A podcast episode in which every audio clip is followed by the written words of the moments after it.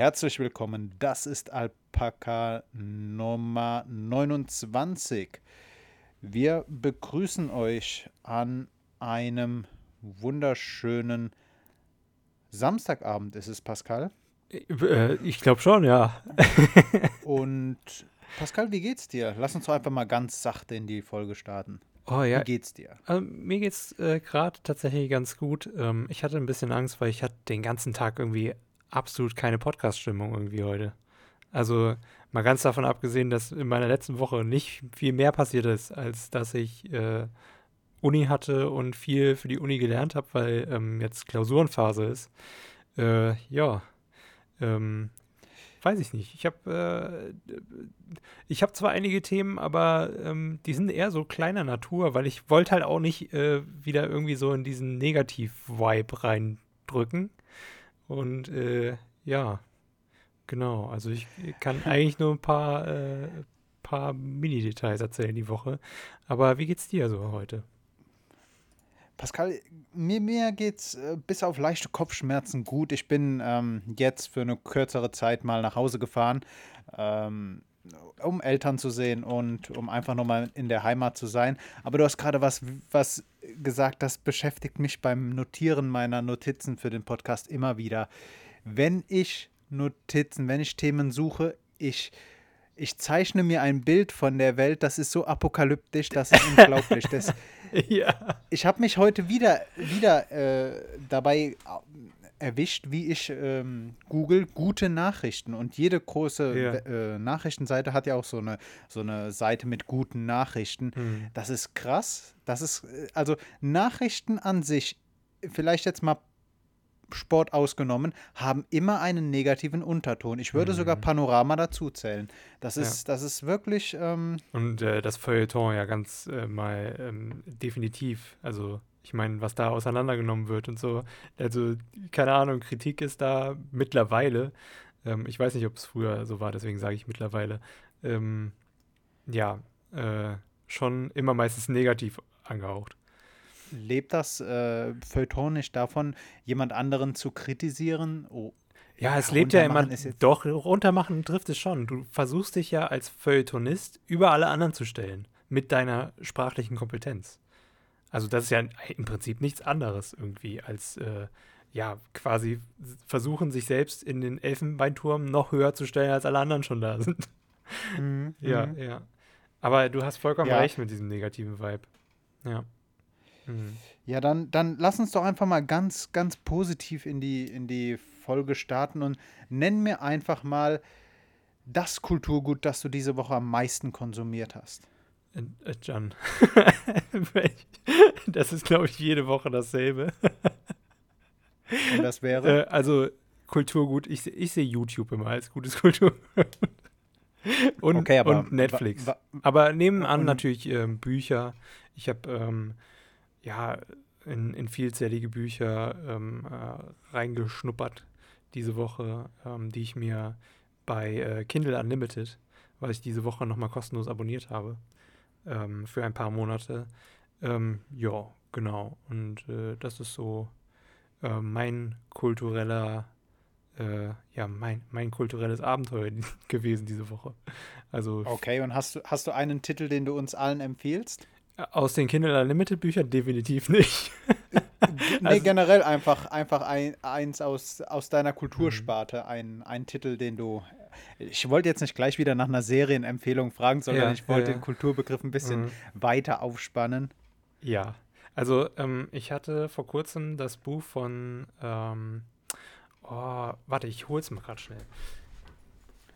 Während du, während du äh, gerade das, das äh, Buch so. holst, möchte ich einen, einen äh, kurzen Einwand in eigener Sache machen. Ich muss mich korrigieren. Wir wurden darauf hingewiesen, beziehungsweise ich äh, wurde darauf hin, äh, beziehungsweise Pascal wurde darauf hingewiesen, der mich dann darauf hingewiesen hat, dass mir in der letzten Folge ein Namendreher äh, dass ich einen Namen verdreht habe. Und zwar hatten wir ja darüber gesprochen, dass der Sänger der Kelle Family, äh, Angelo Kelly, ähm, eine Strafe zahlen muss in Höhe von 3000 Euro, weil sein kleiner Sohn zu spät noch auf der Bühne stand. Und da hatte ich fälschlicherweise ge äh, ähm, gesagt, das sei Malte Kelly. Aber es ist Angelo Kelly. Da möchte ich mich in, äh, einfach entschuldigen, korrigieren. Auch Pascal und mir passieren Fehler. Man glaubt es kaum, man glaubt es kaum, aber auch Pascal und ich, wir sind Menschen.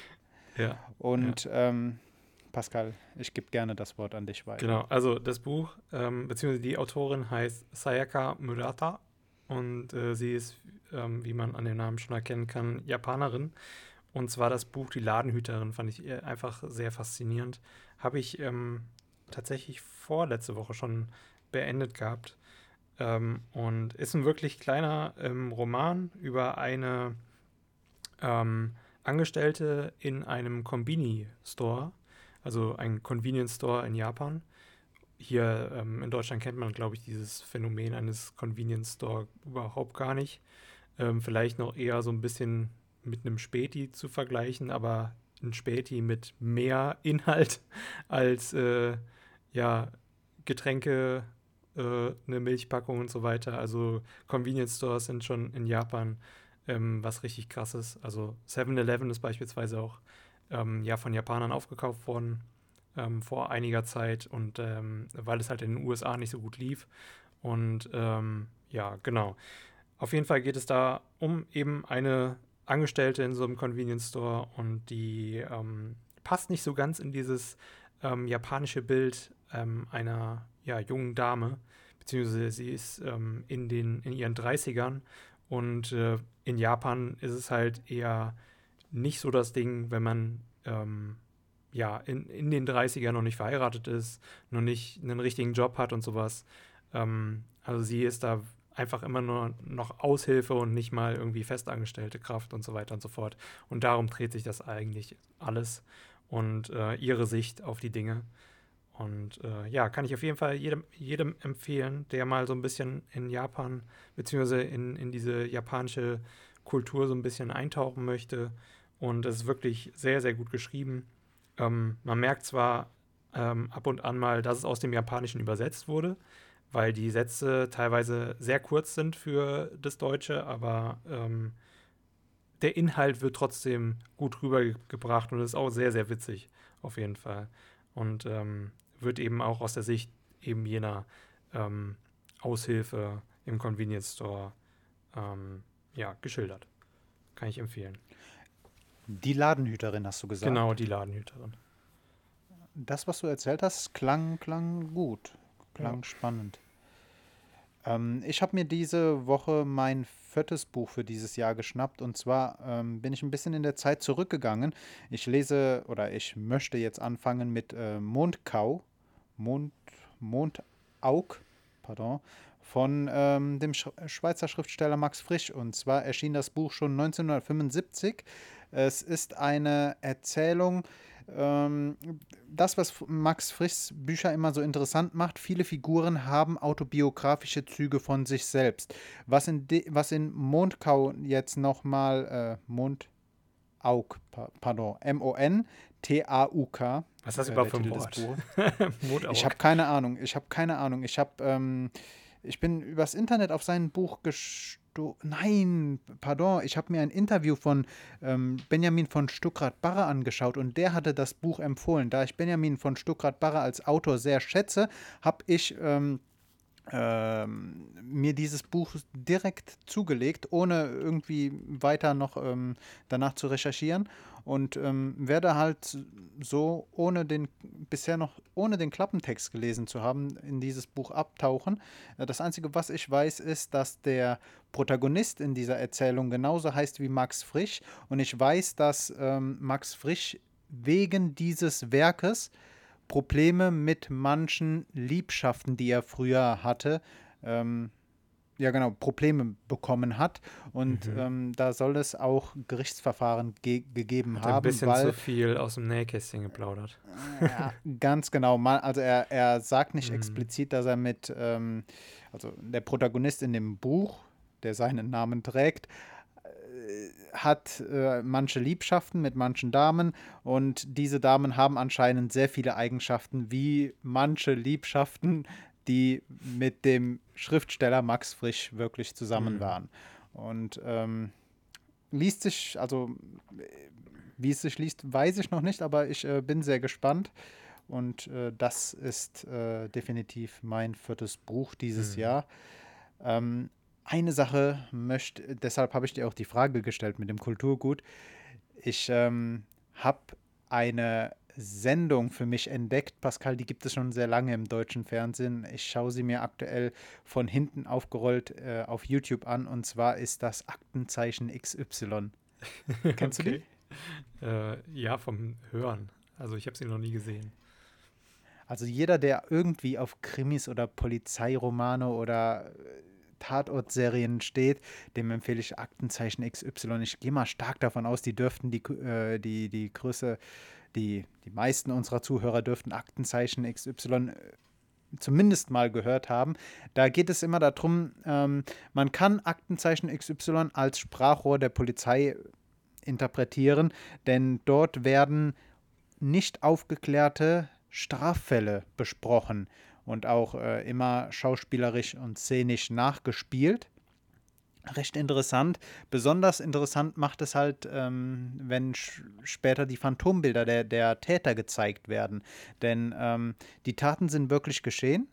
Die, die, äh, die, die, die ermittelnden Kommissare stellen dann später nochmal direkte Fragen ans Publikum. Und ich finde das so interessant, besonders mit dem Wissen im Hinterkopf, dass die Täter noch frei rumlaufen und mhm. dass das alles wirklich geschehen ist, gibt dem Ganzen nochmal einen gewissen Reiz. Das ist doch auch die Sendung, wo dann ähm, auch später dann immer, ähm, ich weiß nicht, gab es irgendwann mal ein Meme, ähm, wo dann immer diese, äh, diese Hotline dann immer angegeben wird, von wegen hier Tipps an die und die Stelle. Und genau, genau. Bis zum nächsten Mal.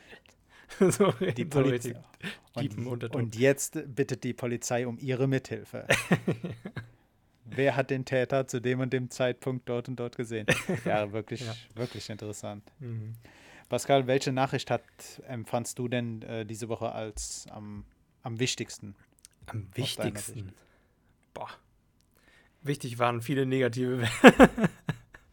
Aber ähm, äh, was ich so an positiven Nachrichten ähm, äh, gehört habe, fand ich halt äh, die Marslandung sehr interessant. Ähm, vom äh, Mars Rover namens Pers äh, Perseverance? Perseverance? I don't know. Ich habe ich habe heute auch drüber nachgedacht, wenn wir das Thema ansprechen, ich muss safe, um irgendwie drum schippen, äh, drum schippen, den Namen nicht drum zu nennen, kommen, den, den Namen zu nennen, genau. Ja, also ähm, die Farbfotos finde ich sehr schick ähm, bisher. Äh, ja, es ist auf jeden Fall im Vergleich zur Erde ähm, schön menschenleer. Ähm, man hat seine Ruhe.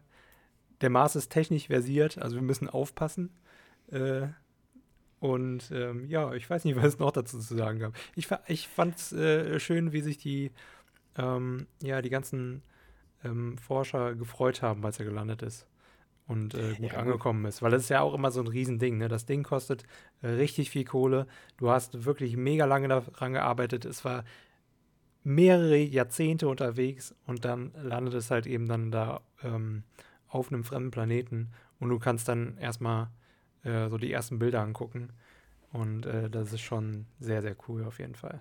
Ich bin mal gespannt, mehrere wie lange Jahrz er durchhält. Mehrere Jahrzehnte waren es nicht nur 200 Tage? Für mich sind das Jahrzehnte dann. Auf jeden Fall war es eine echt lange Zeit unterwegs.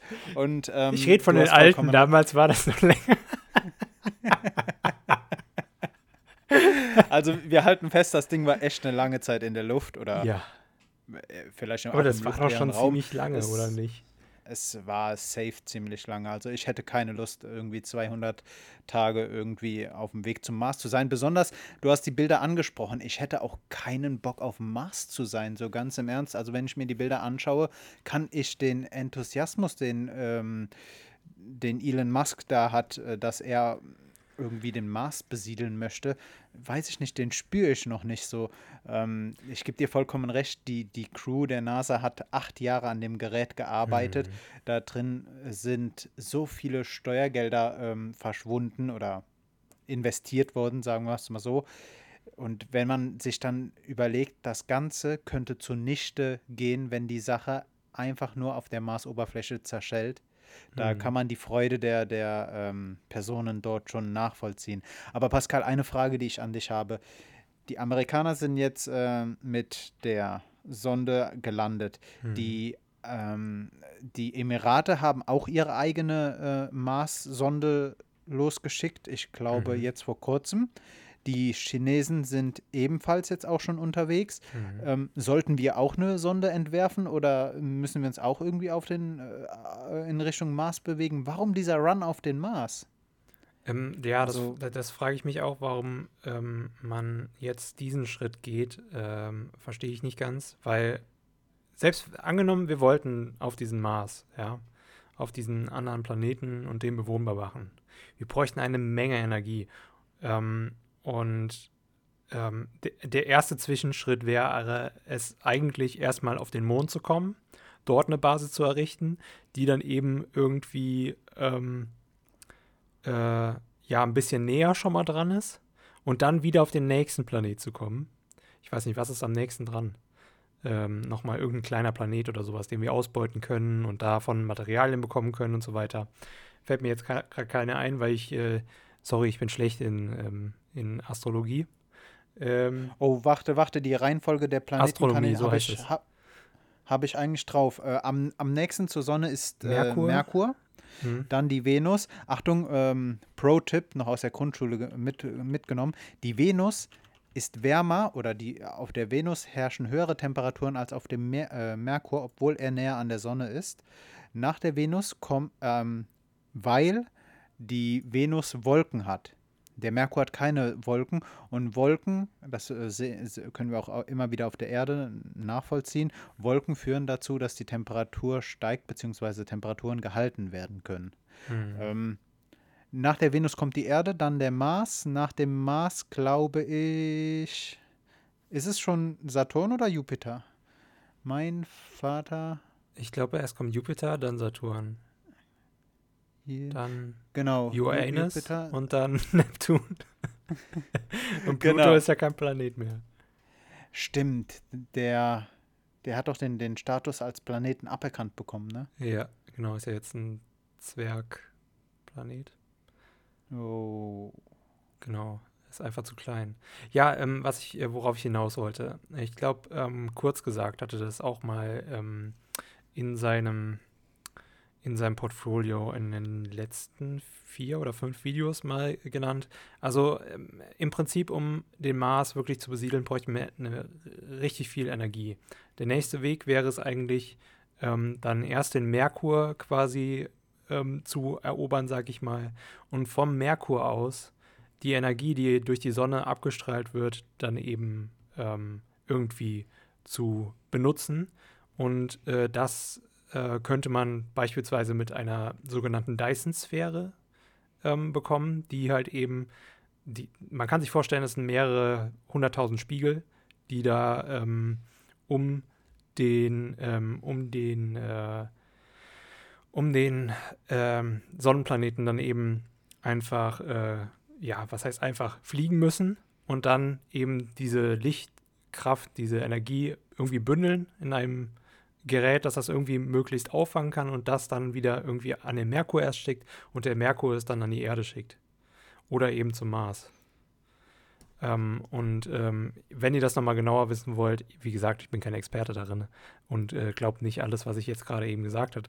Aber ähm, ja, schaut euch auf jeden Fall von kurz gesagt das, ähm, die Videos nochmal dazu an. Da gibt es, äh, glaube ich, mittlerweile eine ganze Reihe, die sich eigentlich nur damit beschäftigt, ähm, was müssen wir, müssten wir erreichen, um wirklich den Mars zu besiedeln oder irgendwie irgendeinen anderen Planeten ähm, und wie viel Energie wir dafür bräuchten und so weiter und so fort. Und ähm, das letzte Video beschäftigt, äh, beschäftigte sich tatsächlich auch mit dem Thema, ähm, ja, welche anderen Spezies könnten wir auch da draußen erwarten und wie würden die aussehen und ähm, wie kann man das in Klassen einteilen, den Fortschritt von verschiedenen äh, ähm, ja, humanoiden Arten da draußen und so weiter und so fort. Finde ich mega interessant. Gucke ich mir gerne mal immer so zwischendrin an, aber äh, leider bleibt nicht so viel hängen, wie ich gerne hätte. Aber mega gut. Kann ich empfehlen. Also ich, ich vertrete die Meinung, ähm, also ich bin mir ziemlich sicher, einfach au aus Grund der Wahrscheinlichkeit, dass es dort draußen Leben geben muss, aber ich gehe davon aus, dass wir nicht mit ihnen in Kontakt treten werden können, weil du hast es sehr schön eben un, äh, unterteilt in Humanoide.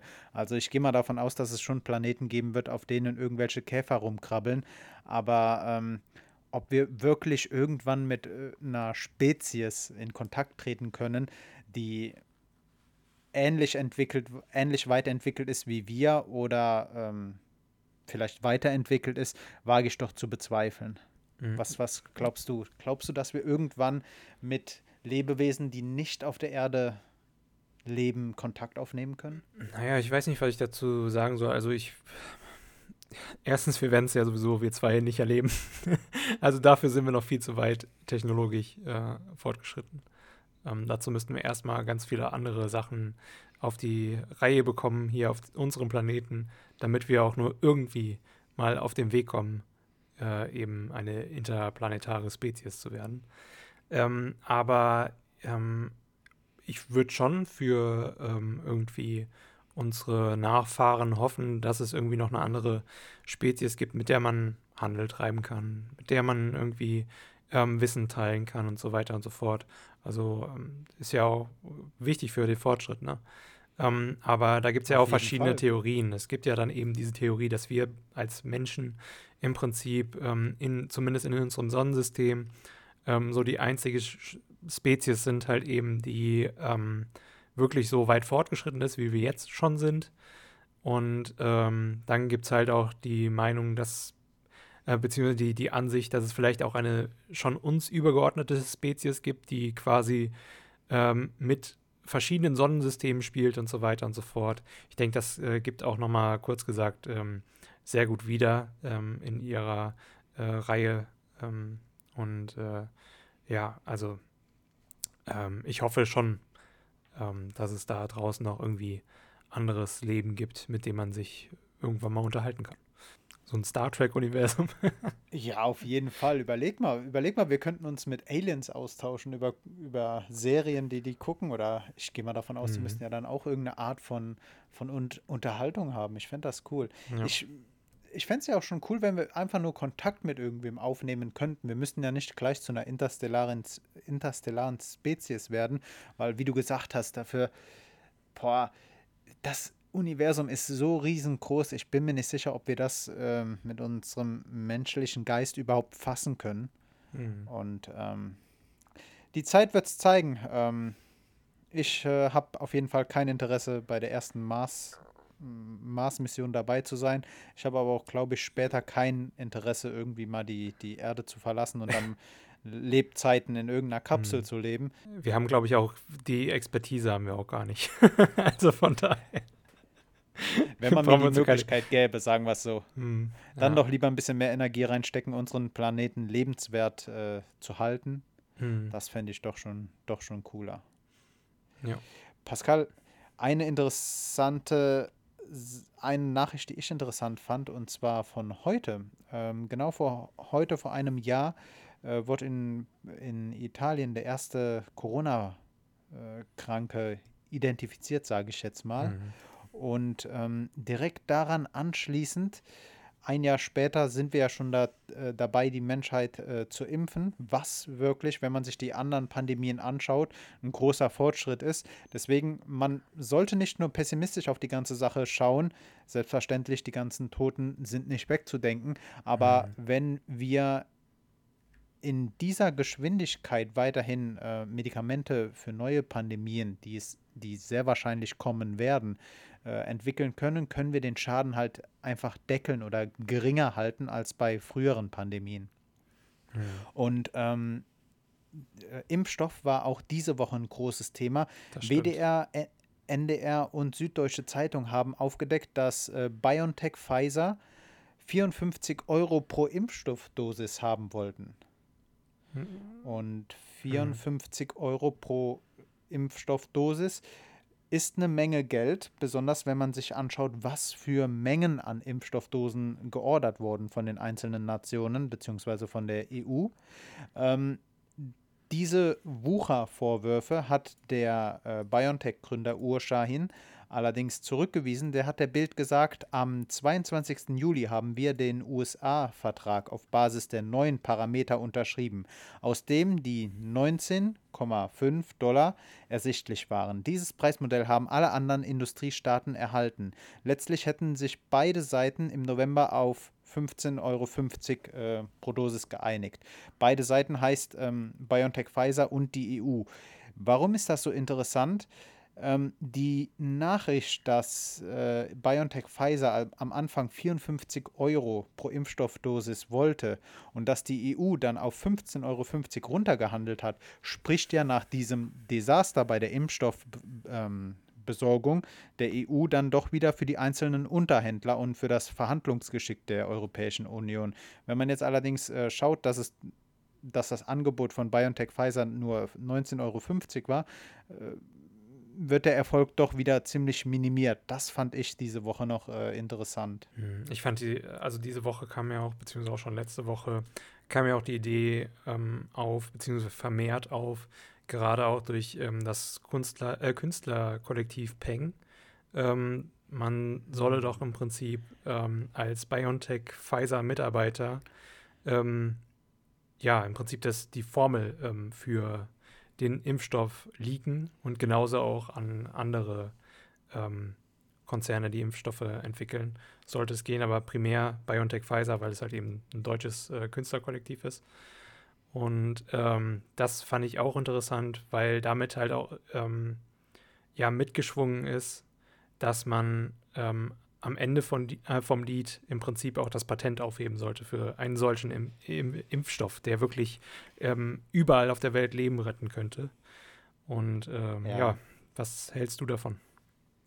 Boah, Pascal, die Frage wollte ich eigentlich dir äh, geben. Gut. Das ist, äh, das ist eine unglaublich, unglaublich schwierige Frage zu beantworten und ethisch auch. Ähm, also da kann man lange drüber streiten. Ich, ich habe mir Gedanken drüber gemacht, weil ich die Reklame auch äh, gesehen habe in Köln. Ich bin zu dem Entschluss gekommen, wenn jetzt äh, BioNTech, Pfizer oder die anderen ähm, Unternehmen daran nichts verdienen würden, ob man bei der nächsten Pandemie dann wieder so viele Unternehmen hätten, die so viel Geld in Impfstoff ähm, in die Entwicklung von Impfstoffen oder. Ja, aber so viel haben sie ja überhaupt gar nicht ähm, reingebuttert. Im Prinzip ist es ja von Steuerzahlern bezahlt. Die, äh, es sind, glaube ich, zwei Drittel davon wirklich ähm, vor, aus Steuergeldern finanziert an Forschung. Und ähm, der Rest ist halt wirklich im Prinzip nur von BioNTech, äh, ja, gegeben worden, damit man überhaupt die Forschung betreiben kann.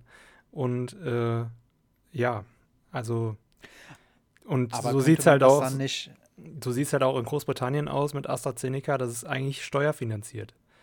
Ähm, und nicht vom Unternehmen selbst. Und Pharmakonzerne buttern halt auch viel, viel lieber ähm, Geld in Vermarktung als in echte Forschung. Meistens kriegen sie nur so am Rande eine coole Forschung mit und sagen dann, hier, willst du nicht für uns das äh, weitermachen? Und dann versuchen sie aber dann doch eher Fördergelder zu bekommen, noch zusätzlich vom Staat, um dann eben das weiter zu, ähm, ähm, ja, weiter zu forschen, weiter forschen zu lassen und dann eben einfach nur die Kohle zu kassieren. Und gerade bei so einem Impfstoff würde ich sagen, ähm, ähm dass man da das Patent ähm, schön aufheben sollte vor allen Dingen auch für Länder, die eben nicht an dieser Forschung beteiligt waren, ähm, wäre das eben sinnvoll. Ich denke dann eben auch an afrikanische Länder, die äh, vielleicht auch forschen, aber noch nicht so weit sind und auch keinen eigenen Impfstoff haben. Das heißt, sie können keinen eigenen Preis machen. Und wir hier in Europa oder in den USA können dann ein schönes äh, Monopol aufbauen. Und äh, das äh, mhm. sehe ich als sehr, sehr kritisch an. Und ähm, ja, bei so, solch essentiellen Dingen sollte man vielleicht mal überlegen, ähm, Patentrechte auszusetzen.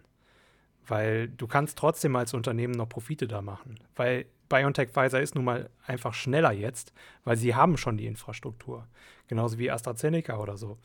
Ja, die haben ja alle im Prinzip haben sie schon diese Struktur und die in den anderen Ländern könnten sie dann quasi helfen, weiter eine Struktur aufzubauen ähm, und dadurch mehr Geld kassieren oder eben ähm, andere Unternehmen kommen nochmal hinzu und äh, man kann halt einfach diese, diesen Impfstoff viel, viel schneller verteilen.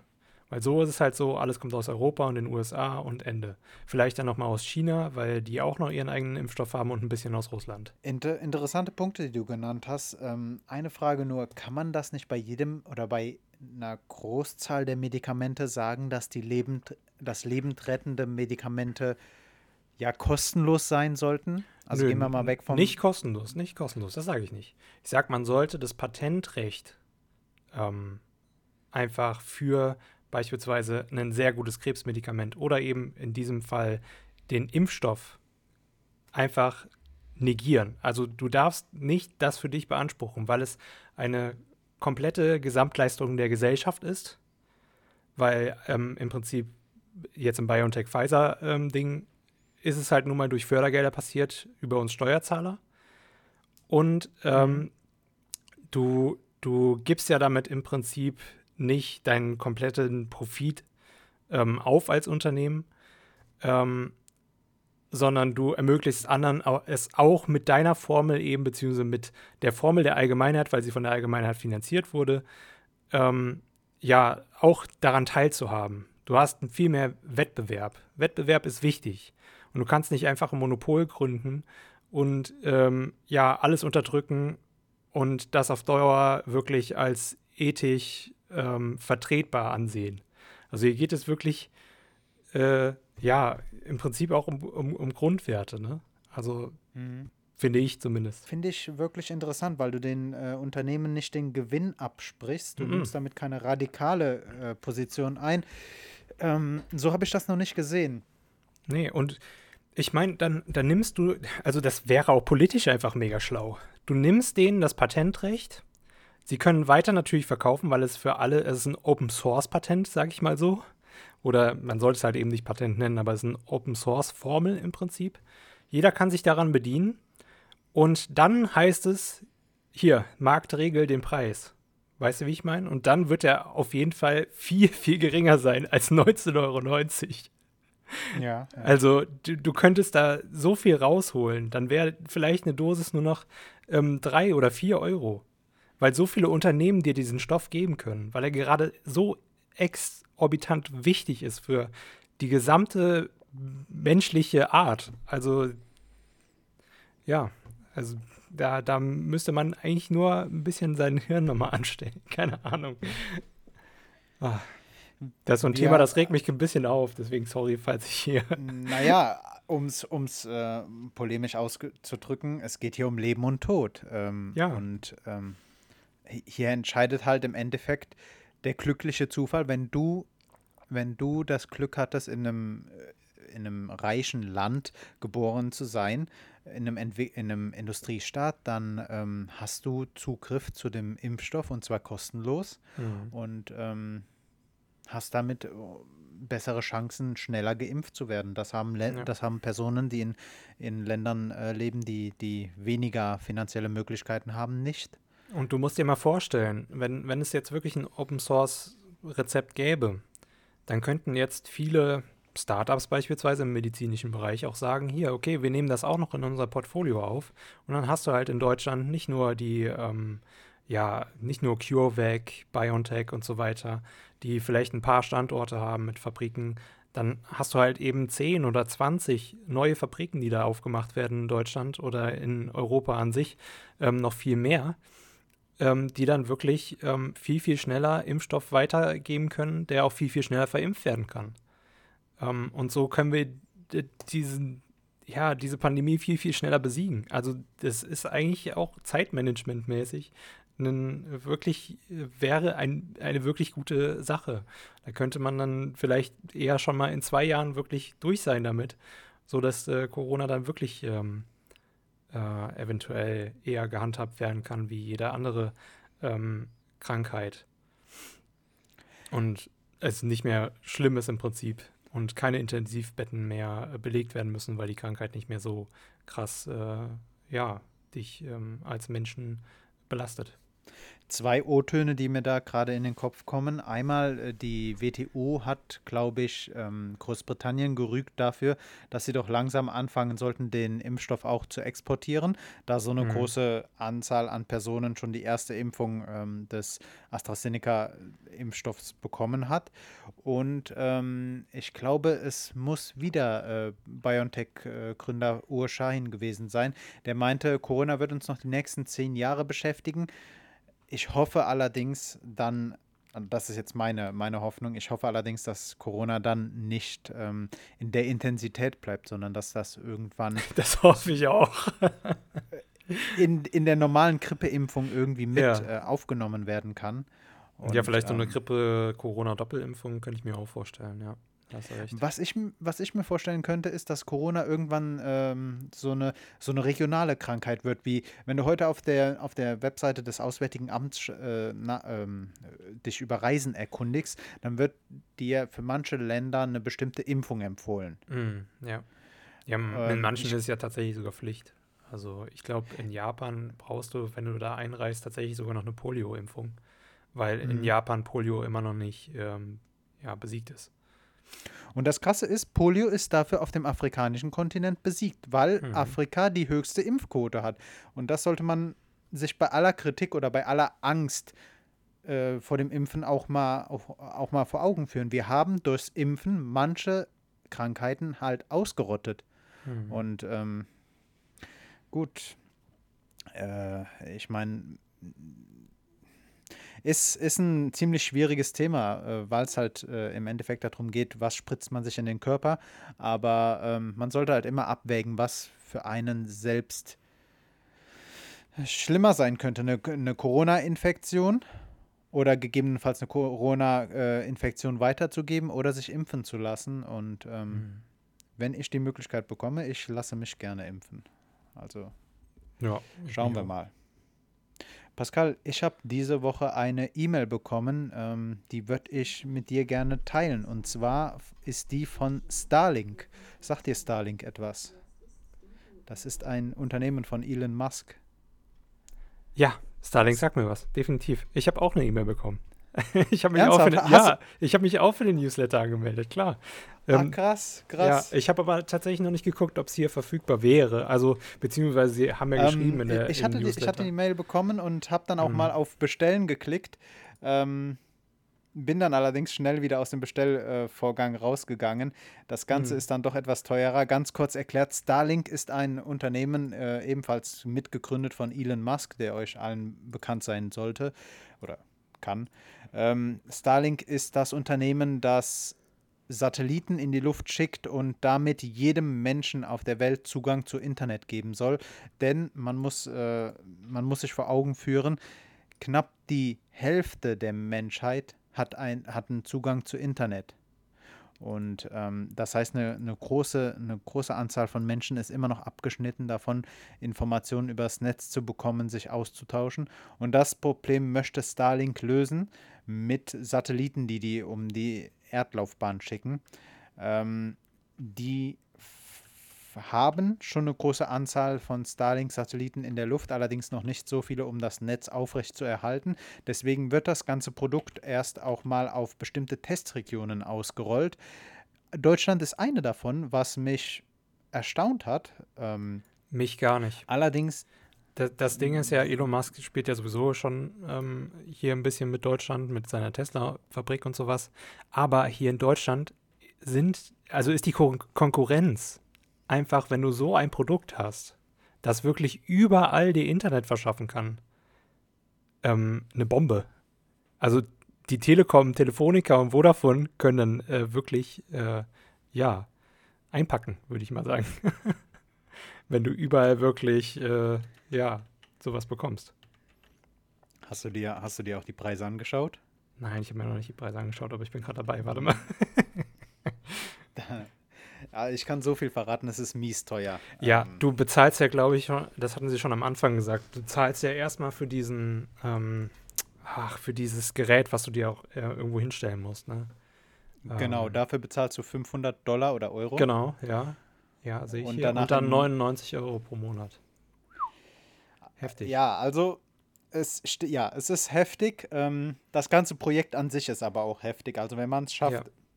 damit ähm, der ganz oder noch mehr Menschen Zugang zu Internet zu verschaffen, dann ist das genauso heftig. Äh, mhm. Allerdings gut. Man, wir halten fest, es ist ein Produkt in der Testphase und äh, ja, Testphasen definitiv. sind halt äh, viel Erfolg dafür, coole Sache. Ähm, hm. Ich hatte Starlink vollkommen vergessen, weil ich weiß nicht mehr, wann ich mich äh, eingetragen habe. Letztes hatte, Jahr hatte ich mich irgendwann, ich weiß nicht, wann hatten sie gesagt, dass man sich dafür eintragen kann. Im Februar, März, glaube ich, war das auch. Äh, und da hatte ich mich dann, glaube ich, eingetragen. Ähm, Finde ich auf jeden Fall interessant. Ähm, ja, und tatsächlich irgendwie diese 99 Euro würde ich sogar sagen, dass die ähm, Telekom-Niveau haben. für, ja. keine Ahnung, für einen Doppeltarif oder sowas.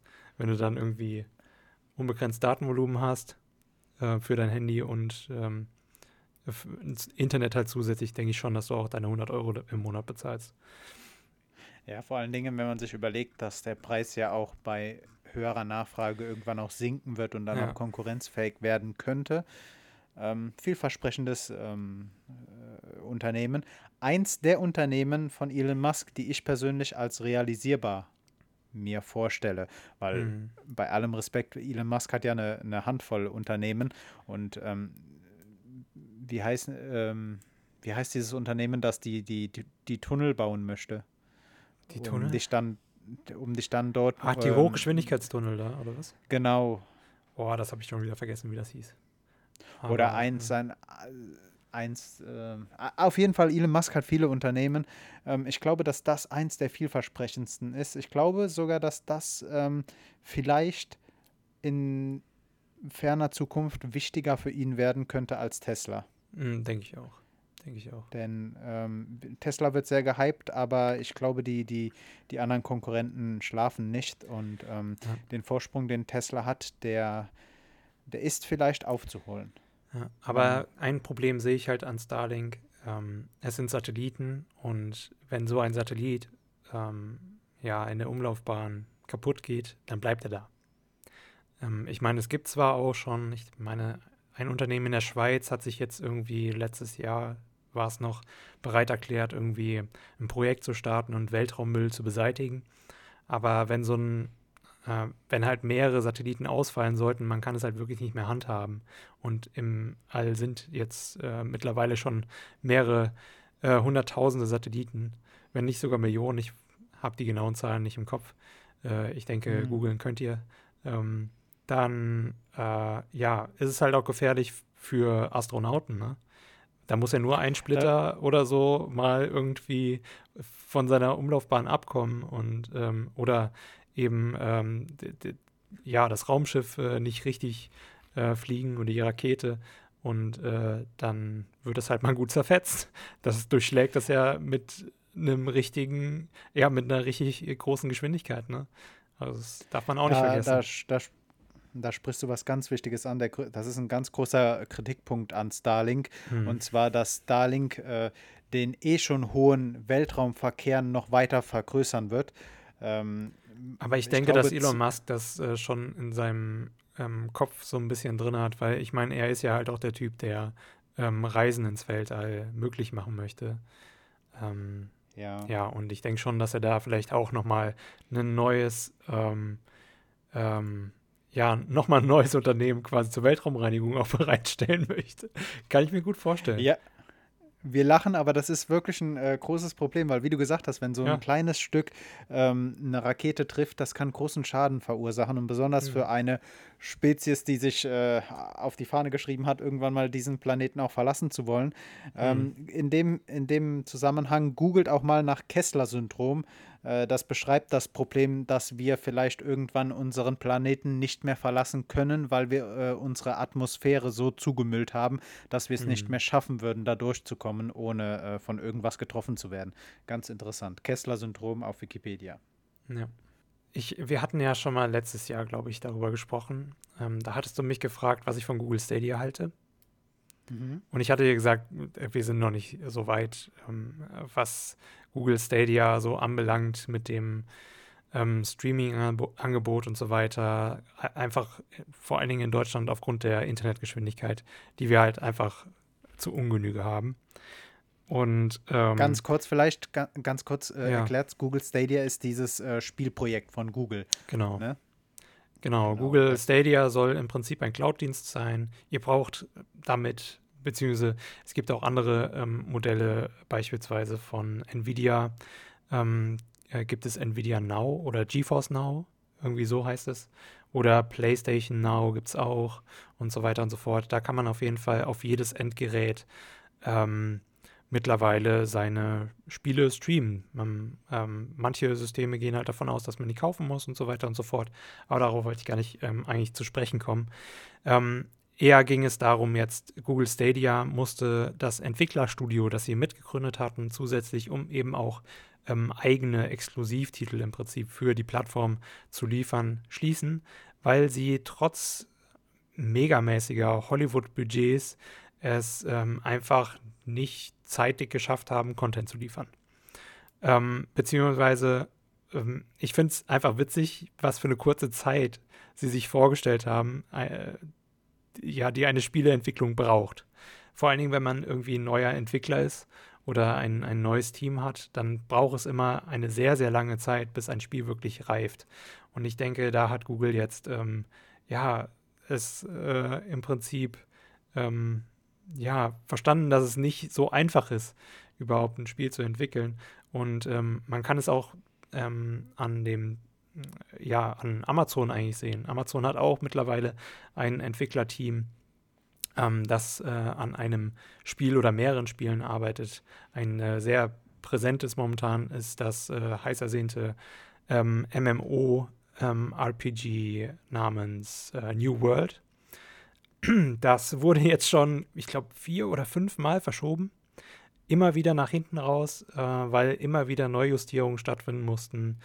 Ähm, und äh, ja, ich bin mal gespannt, ob es überhaupt irgendwann mal rauskommt. Ähm, und äh, ich denke auch, dass Amazon irgendwann letzten Endes äh, nicht mehr ähm, ja, eigene Produktion betreiben wird ähm, oder nicht sehr viel eigene Produktion betreiben wird ähm, und die Alteingesessenen dann doch ein bisschen mehr Vorteile haben, weil sie einfach die Connections haben und wissen, wie das abläuft, wie lange so ein äh, Spiel halt wirklich ähm, braucht, um fertig zu sein. Also ganz interessant, so diese Entwicklung. Das wollte ich einfach nur mal loswerden. Das ist wirklich ein, eine interessante Meldung, auch wenn die jetzt auf den ersten Blick nicht so interessant scheint, denn ähm, mhm ich hole ein bisschen aus. Die Gründer von Google, Sergey Brin und Larry Page, die hatten mal in einem Interview schon vor längerer Zeit gesagt, dass Google kein normales Unternehmen ist. Was sie damit meinten, ist, dass Google so viel Geld durch ihre Suchmaschine und die anderen erfolgreichen Services einnimmt, dass sie auch nicht erfolgreiche Forschungsprojekte ganz lange weiterführen können. Und das ist ein Killer-Argument für Google oder generell auch für Amazon spricht es ja auch.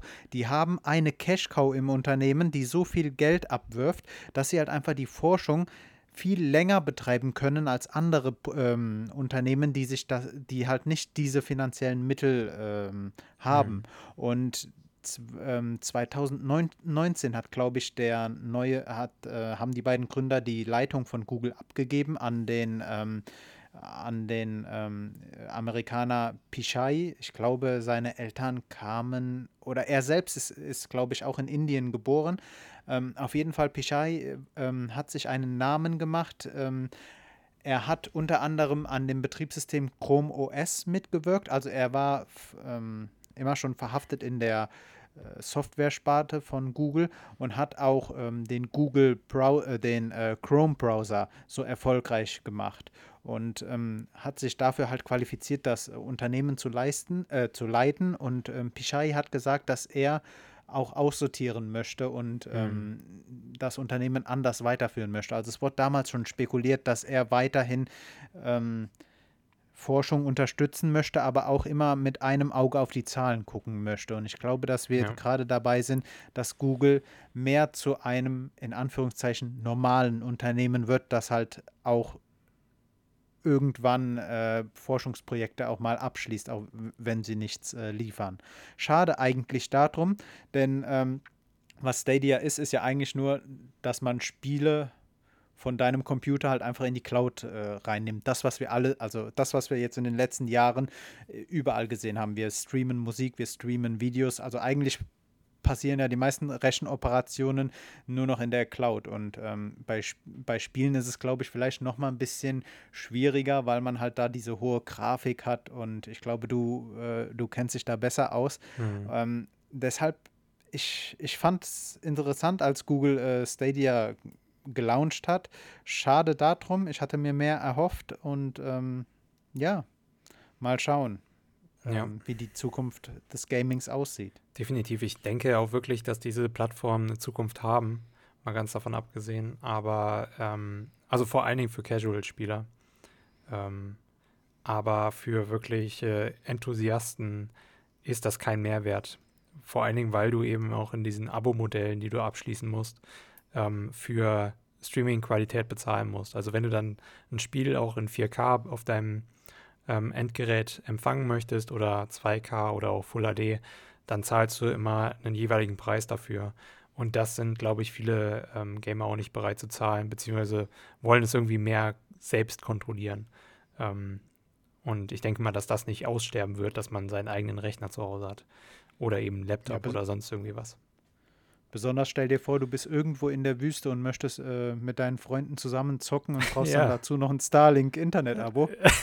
ja, so ungefähr. Was ich meine, wenn das dann läuft, wenn das dann läuft und du kannst es wirklich mit deinem Handy sogar empfangen, ja, dann äh, denke ich schon, dass du dann eher auch mal auf so einen ähm, krass teuren PC pfeifst, aber ähm, vor allen Dingen, weil du ja im Prinzip in deinem ähm, in deiner Hosentasche schon einen krassen PC hast. Ich meine, wir alle laufen mit dem Smartphone rum. Das ist ja schon, ähm, was die Rechenleistung anbelangt und sowas, äh, ja, also vor 20 Jahren hätte man davon träumen können ähm, und hätte nie gedacht, dass es überhaupt kommt. Und äh, ja. Pascal, was, was sehen wir denn, wenn wir, wenn, wenn wir noch auf deinen Notizzettel schauen? Gehen in die Leere. nee, ich, ich höre, hörst du es noch nicht? Ich, ich höre schon die, die Endmelodie. Unser Outro kommt, hörst du es nicht? Pascal, von meiner Seite aus wäre es das auf jeden Fall. Ja, von meiner Seite auch aus. Äh, äh au, au, au, von meiner Seite aus auch. So rum müssen die Worte. Mensch, Mund. Es, es war, ey, wir haben heute eine große Palette an Themen abgearbeitet. Ja, denke ich auch. Ähm, dafür, dass wir, Mars. ja, wir waren auf dem Mars. Wir, wir haben neueste Technologien besprochen. Wir hatten wieder eins von meinen Lieblingsthemen, äh, Spiele ähm, dabei und ja, cool. Auf Freut jeden Fall, wir sollten, die, wir sollten die Themen im Auge behalten. Das sind Definitiv. wirklich interessant, Definitiv. interessante, interessante Sachen. Nochmal vielen, vielen Dank, äh, wenn ihr uns auf Fehler hinweist, äh, inhaltliche oder auch generell vielen Dank, wenn ihr uns Kritik zukommen lasst über unsere e über unsere E-Mail-Adresse äh, postfach alpaka-podcast.de. Ansonsten gerne auch auf Instagram folgen.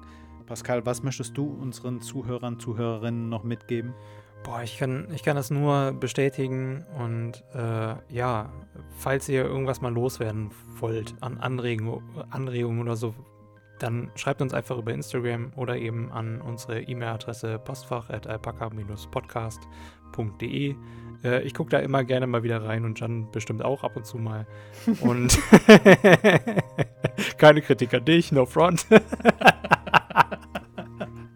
bestimmt, bestimmt, bestimmt. Aber ja, ähm, falls ihr irgendwie irgendwas loswerden wollt, falls ihr auch irgendwie Vorschläge habt für den Podcast, bin ich auch immer, beziehungsweise sind wir immer ganz äh, froh drum und äh, ja, bauen die bestimmt gerne ein, wenn sie gut sind.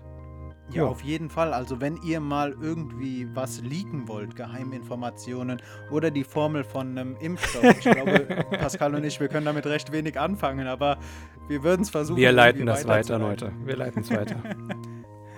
Keine Ahnung. Auf an irgendeinen Wikileaks oder sowas oder DDoS oder keine Ahnung, wie diese ganzen ähm, Leak-Stationen heißen. Wir, wir finden einen Weg für euch. Wir, wir bringen das an den Mann.